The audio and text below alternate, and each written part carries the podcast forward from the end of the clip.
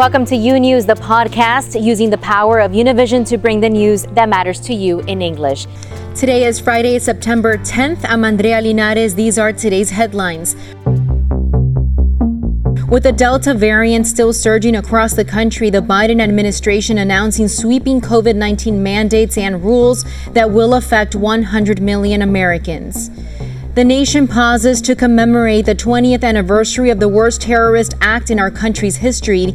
Today, we take a look back on that somber day, remembering the lives lost and how the U.S. has changed.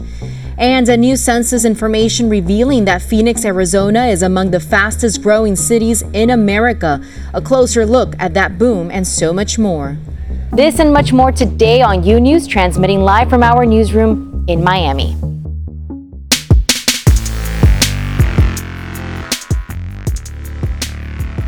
In a forceful step to fight the pandemic, President Joe Biden announcing new vaccine requirements for federal workers and large private companies. The White House says the mandates could affect as many as 100 million Americans.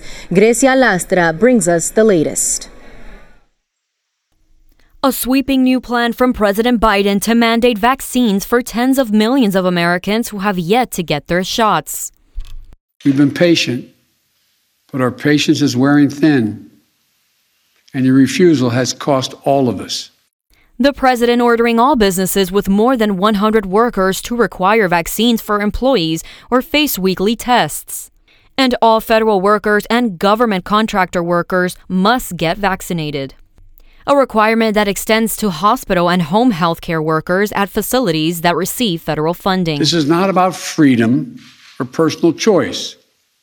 It's about protecting yourself and those around you. The announcement marks a forceful shift from the administration as it tries to tackle the pandemic with the Delta variant spreading. Amid immediate pushback from GOP leaders, the White House defending the move on CNN. And so, therefore, given that we do have a group of people in this country who have decided not to get vaccinated today, we are very confident that pulling this lever of vaccination requirements across 100 million workers will have a big impact. In states across the South and Midwest, hospitals are once again overwhelmed with COVID patients, most of them being unvaccinated. Texas just reported its highest number of fatalities since the pandemic began. Christina Martinez was in a coma for six weeks with COVID, now sharing this message about why she finally got her shot. People don't like to be told what to do, but it's for your own safety. This is Grecia Lastra reporting for U News. Also making headlines today, the Los Angeles Unified School Board has voted to mandate vaccines for students ages 12 and up. In a special meeting Thursday, the school board decided a mandate was appropriate based on the sudden surge of COVID cases. The district, which serves more than 600,000 students, already mandates the vaccine for teachers and staff. All eligible children who are going to school in person will be required to be fully vaccinated against COVID 19. 19 by the end of the calendar year. Students who participate in in person extracurricular activities, including sports, will face an earlier deadline of October 3rd for a first dose of the vaccine and a second dose no later than October 31st. Those with qualified and approved exemptions will be allowed to opt out. And another vaccine news Moderna is working on creating one vaccine that fights both COVID 19 and the flu. Thursday, the pharmaceutical company announced it's developing a potential combination vaccine. The single dose vaccine would combine their booster against the coronavirus with their booster against the flu. The company reportedly hopes to have the shot ready and available by the fall. Moderna also submitted its COVID 19 booster shot for FDA approval this month. The shot would be administered six six months after a patient receives the second dose of its vaccine. As it stands, Moderna's vaccine currently only has emergency use authorization.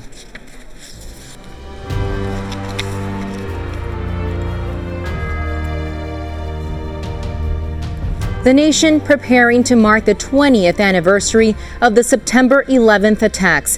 Nearly 3,000 lives lost that day and thousands more injured. A historic and solemn day, never to be forgotten. Today, we take a look back at the events that shook America and changed the course of history. September 11th, 2001. The nation was stunned by shocking acts of terror. We've had a national tragedy. The Twin Towers, a symbol of American success, reduced to rubble. 34 minutes later, the Pentagon pierced and in flames. A fourth hijacked plane meant to target Washington, D.C., crashing in a Pennsylvania field after passengers fought back. 2,977 killed and thousands more injured after 19 men hijacked four U.S. commercial flights. Americans left mourning the tragic loss of life and their sense of security. Out of the ashes came great unity. That day, sending a generation and then another to what would be America's longest war. My fellow citizens, at this hour, American and coalition forces are in the early stages of military operations to disarm Iraq, to free its people, and to defend the world from grave danger. It would take 10 years before the U.S. killed the mastermind of the attack, Osama bin Laden. Ayman al Zawahiri, an Egyptian doctor often seen by bin Laden's side, succeeded him, but he has not been heard from in years, with many analysts believing he's in ill health or perhaps even dead. And this week, pre trial hearings began for five of the alleged planners of the attacks. The most famous, Khalid Sheikh Mohammed, better known as KSM, the accused lead plotter of the attacks. KSM had been charged in 2008, but former President Barack Obama stopped the case, hoping that KSM and the others would be tried in civil court in the U.S. instead, and Guantanamo would be closed. The defense team argues interrogations were tainted by torture done at so called black sites and should not be allowed as evidence. KSM and his co defendants are facing the death penalty. It has to be uh, the death penalty, it doesn't have to be uh, an ugly uh, death. Now, President Joe Biden has quietly begun efforts to close the U.S. detention facility at Guantanamo Bay, using an under the radar approach to minimize political blowback. Meanwhile, with the recent U.S. withdrawal from Afghanistan and the government now run by the Taliban, the same group that once provided safe haven for bin Laden and Al Qaeda, Defense Secretary Lloyd Austin worries that Al Qaeda will regenerate. ISIS K is another clear and growing concern. The threat today is different than what we faced 20 years ago. Uh, it has evolved and morphed, and in some ways we are in a better place, but in uh, other ways it's more complex. Time has passed, but America has never forgotten. The country stood strong and rebuilt. A new building stands, taller than its predecessors. At 1,776 feet, the One World Trade Center opened in 2014, a reminder of the enduring promise and resilience of a nation.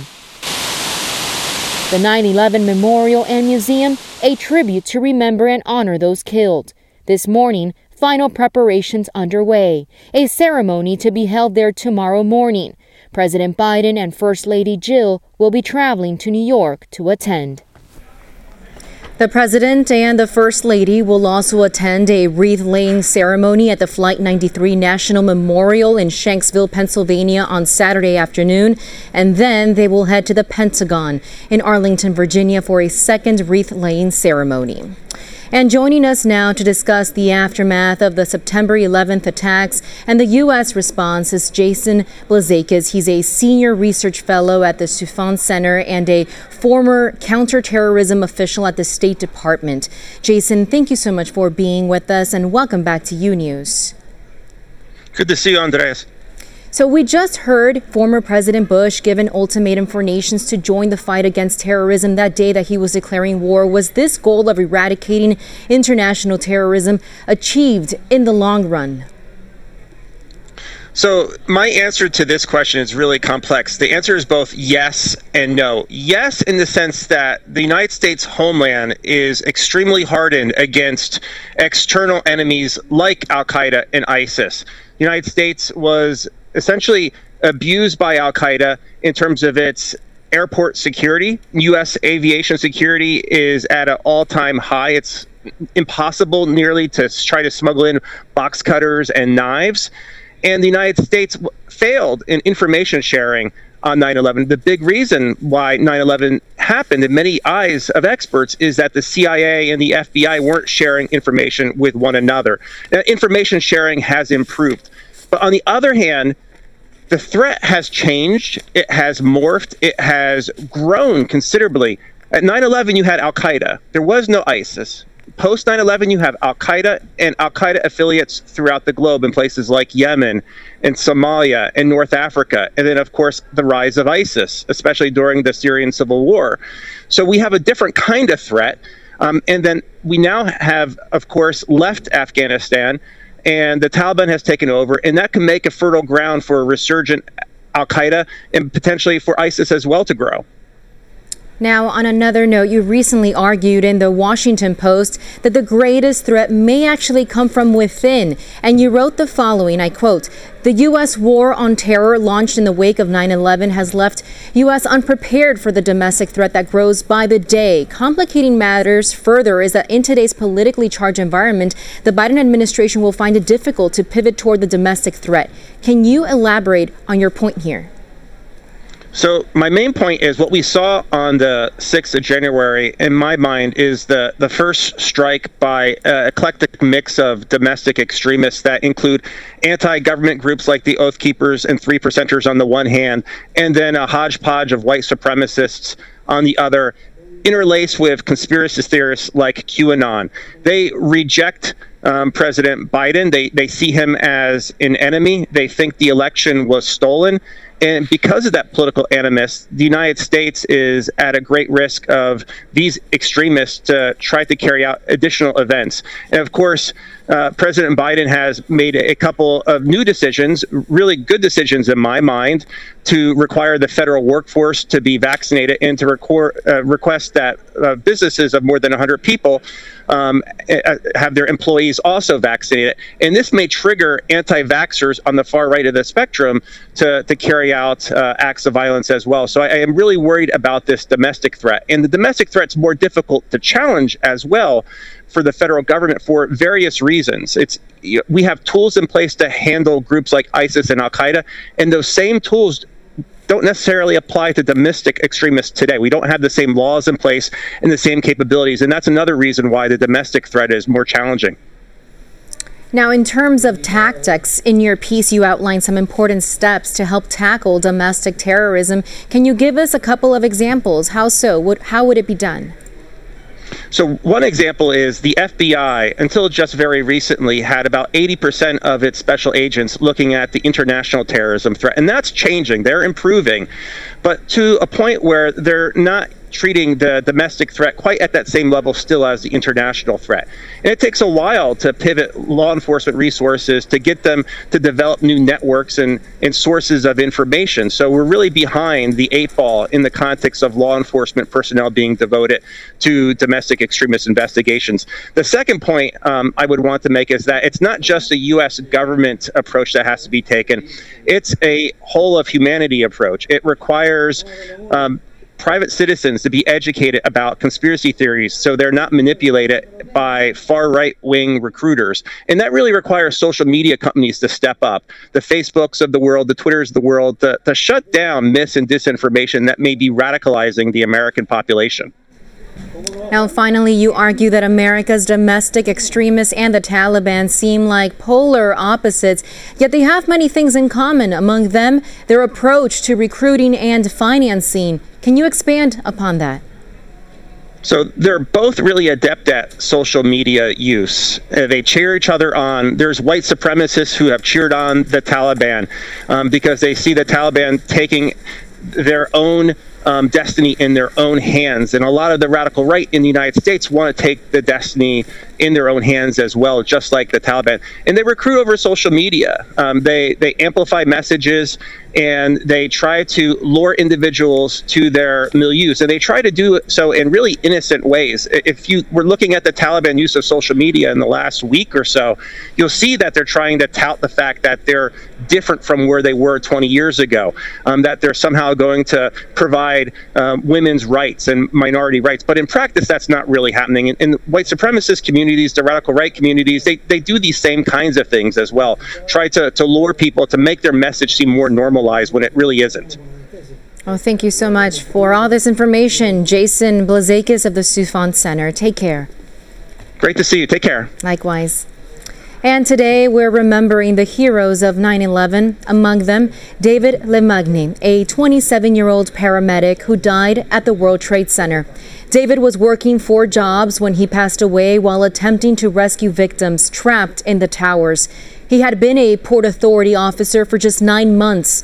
The last known picture of David is this one of him carrying a woman on what appears to be a door. He immediately ran back in, never to be seen alive again. Joining us now is his sister, Magali Lemagne. Thanks so much for being with us, Magali. First of all, our hearts are with you and your family, and we're sorry for your loss. Where were you on that day, September 11th, and when did you find out that David had gone into the towers?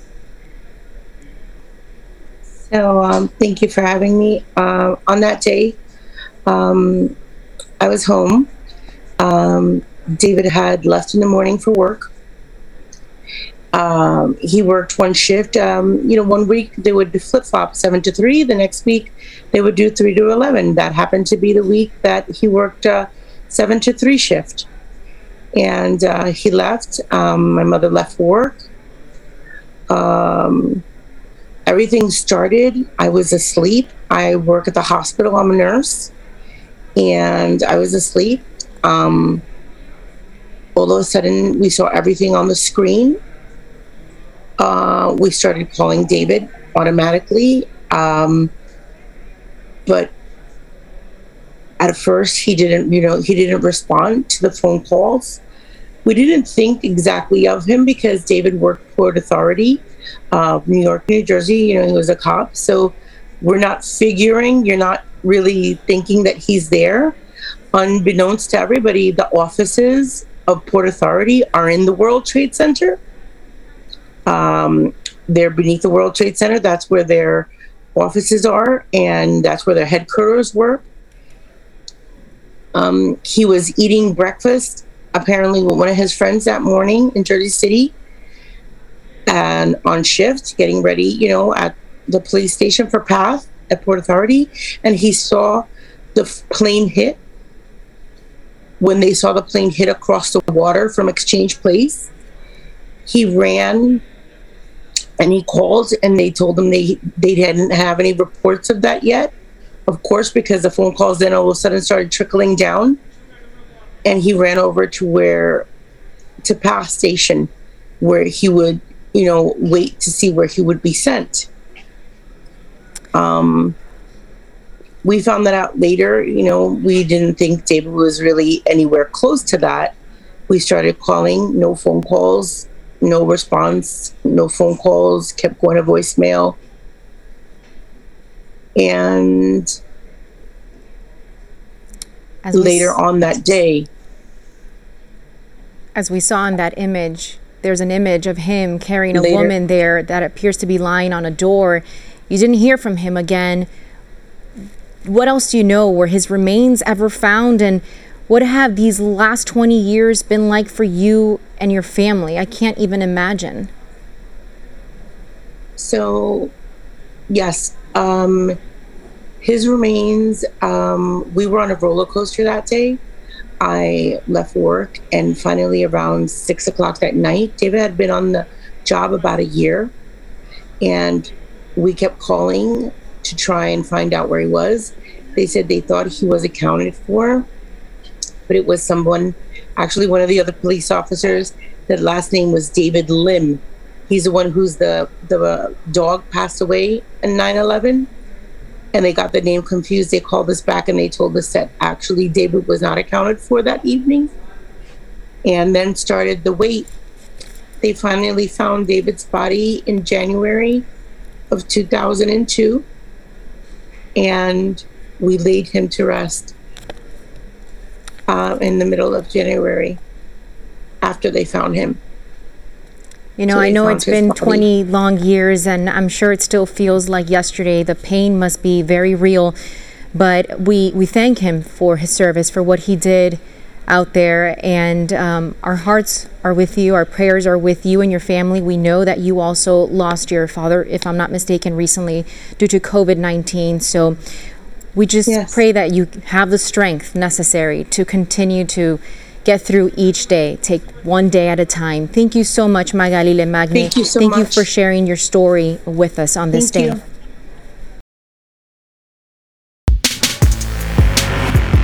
The state of California already dealing with a huge wildfire risk, and now it seems that may grow worse. A National Weather Service heat advisory now stretches through the state's Central Valley and through Southern California, with an excessive heat warning extending eastward across the desert into Nevada. Nearly 15,000 firefighters were making progress on 14 major wildfires and several smaller new fires. They include three of the state's 20 largest fires on record. And a new numbers show the summer of 2021 was the hottest on record in the United States. According to NOAA's monthly climate report, the summer of 2021 tied the Dust Bowl summer of 1936 for hottest on record. The average temperature from June 1st through August 31st was 2.6 degrees above the 20th century average. More than 18% of the U.S. had record warm temperatures this summer, while California, Idaho, Nevada, Oregon, and Utah had their warmest summers yet. In addition to the heat, there has also been record amounts of rainfall this summer, 12% above normal levels nationwide. And in Louisiana, a state hard hit by Hurricane Ida, the governor there formally delaying the upcoming fall elections because of severe damage caused by that storm.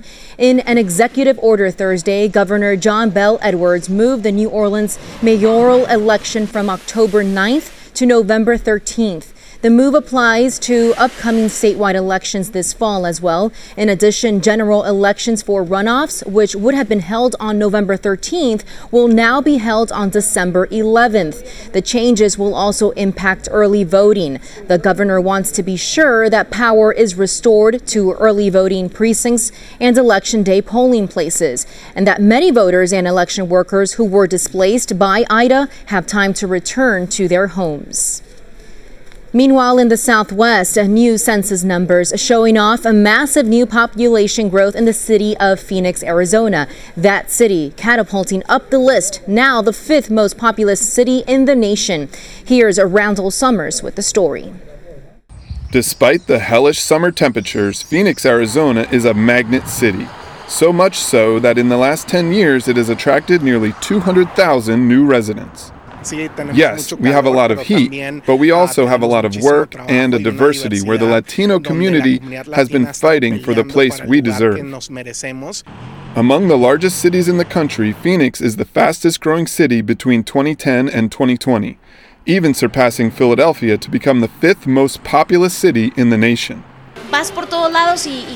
You go everywhere, and there are new developments, apartments, houses.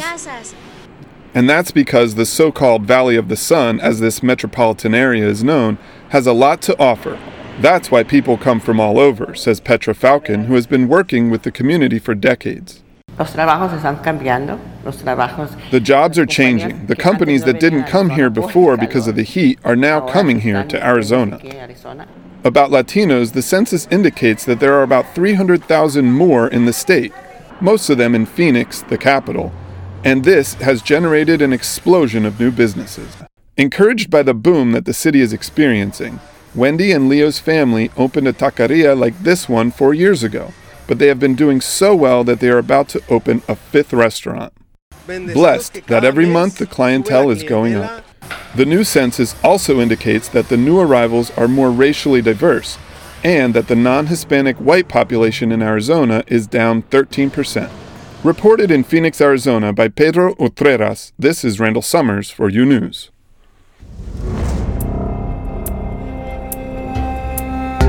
For migrants in southern Mexico, a series of, at times, violent encounters with federal and state agents have slowed down the pace of many heading north. But as Ana de Mendoza explains, a sizable number remain undeterred. Not even violent raids in the southern Mexican state of Chiapas have stopped migrants. Hundreds of Haitians and Central Americans have managed to continue on their way in small groups, walking through the brush or the train tracks, routes neglected by migration agents and National Guards, and their path has been more difficult. Assaults, robberies, and a lot of abuse from the national police, from immigration. If you have a refugee protocol, they will send you back. They will take money from you.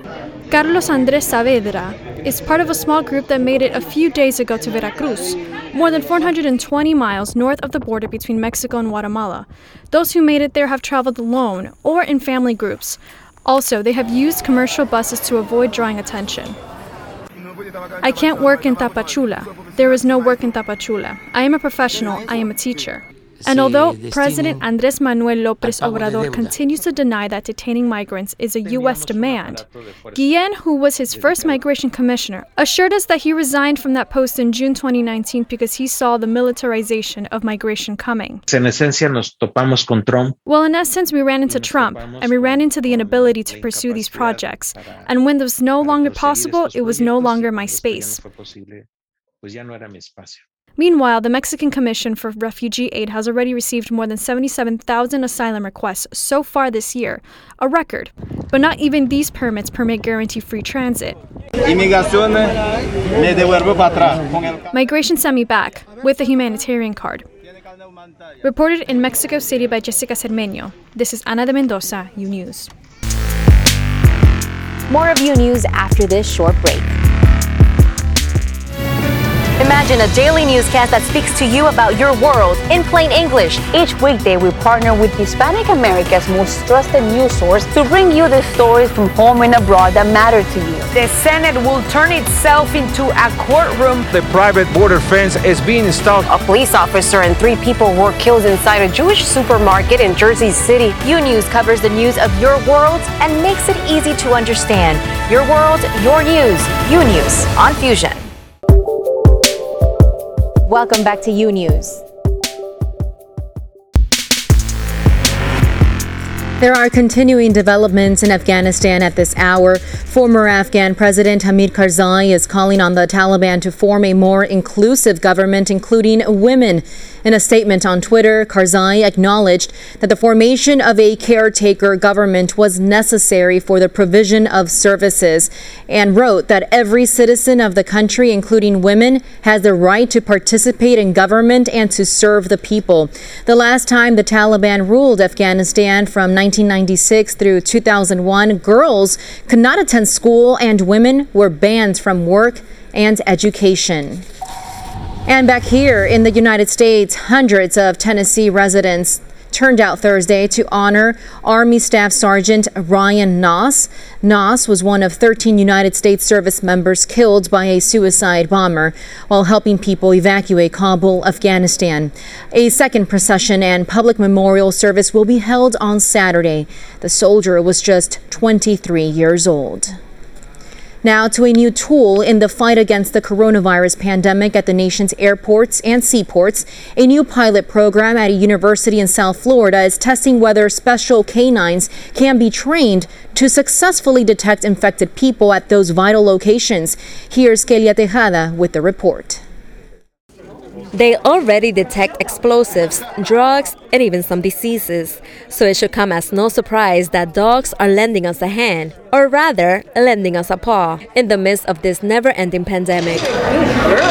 Miami Airport is the first in the country to establish a pilot program in which specially trained dogs, simply by sniffing their target's masks, can determine whether or not the person has COVID. Cuando se nos habló sobre este tema, when this topic was brought to us, it looked like something out of a movie. But with the work of universities, in particular FIU, and the support they have given to the county, this has come to a reality.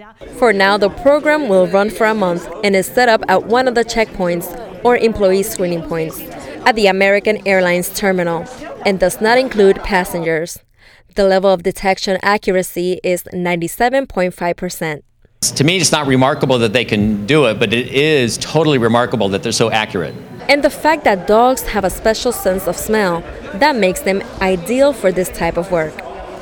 They have 300 million olfactory receptors, and we only have 6 million olfactory receptors. It is good that they have a good sense of smell, but how do they know how to distinguish the smell? Estas enfermedades hacen que nosotros los humanos These diseases cause us humans to produce certain volatile organic compounds that come out either in sweat or by breathing. Those are molecules produced by the infection, and dogs have such a sensitive smell that they can smell it. According to the airport authorities, so far the dogs only alerted one employee who was then sent for PCR test, and yes, as the canine said, it was positive. Reported in Miami, Florida by Lourdes del Rio. This is Kelia Tejada, U News. Thanks for listening to U News, the podcast. Don't forget to follow U News on Instagram, Twitter, and Facebook. And if you haven't yet, go to Apple Podcasts and subscribe, rate, and review. And join us tomorrow for a new episode. Until then.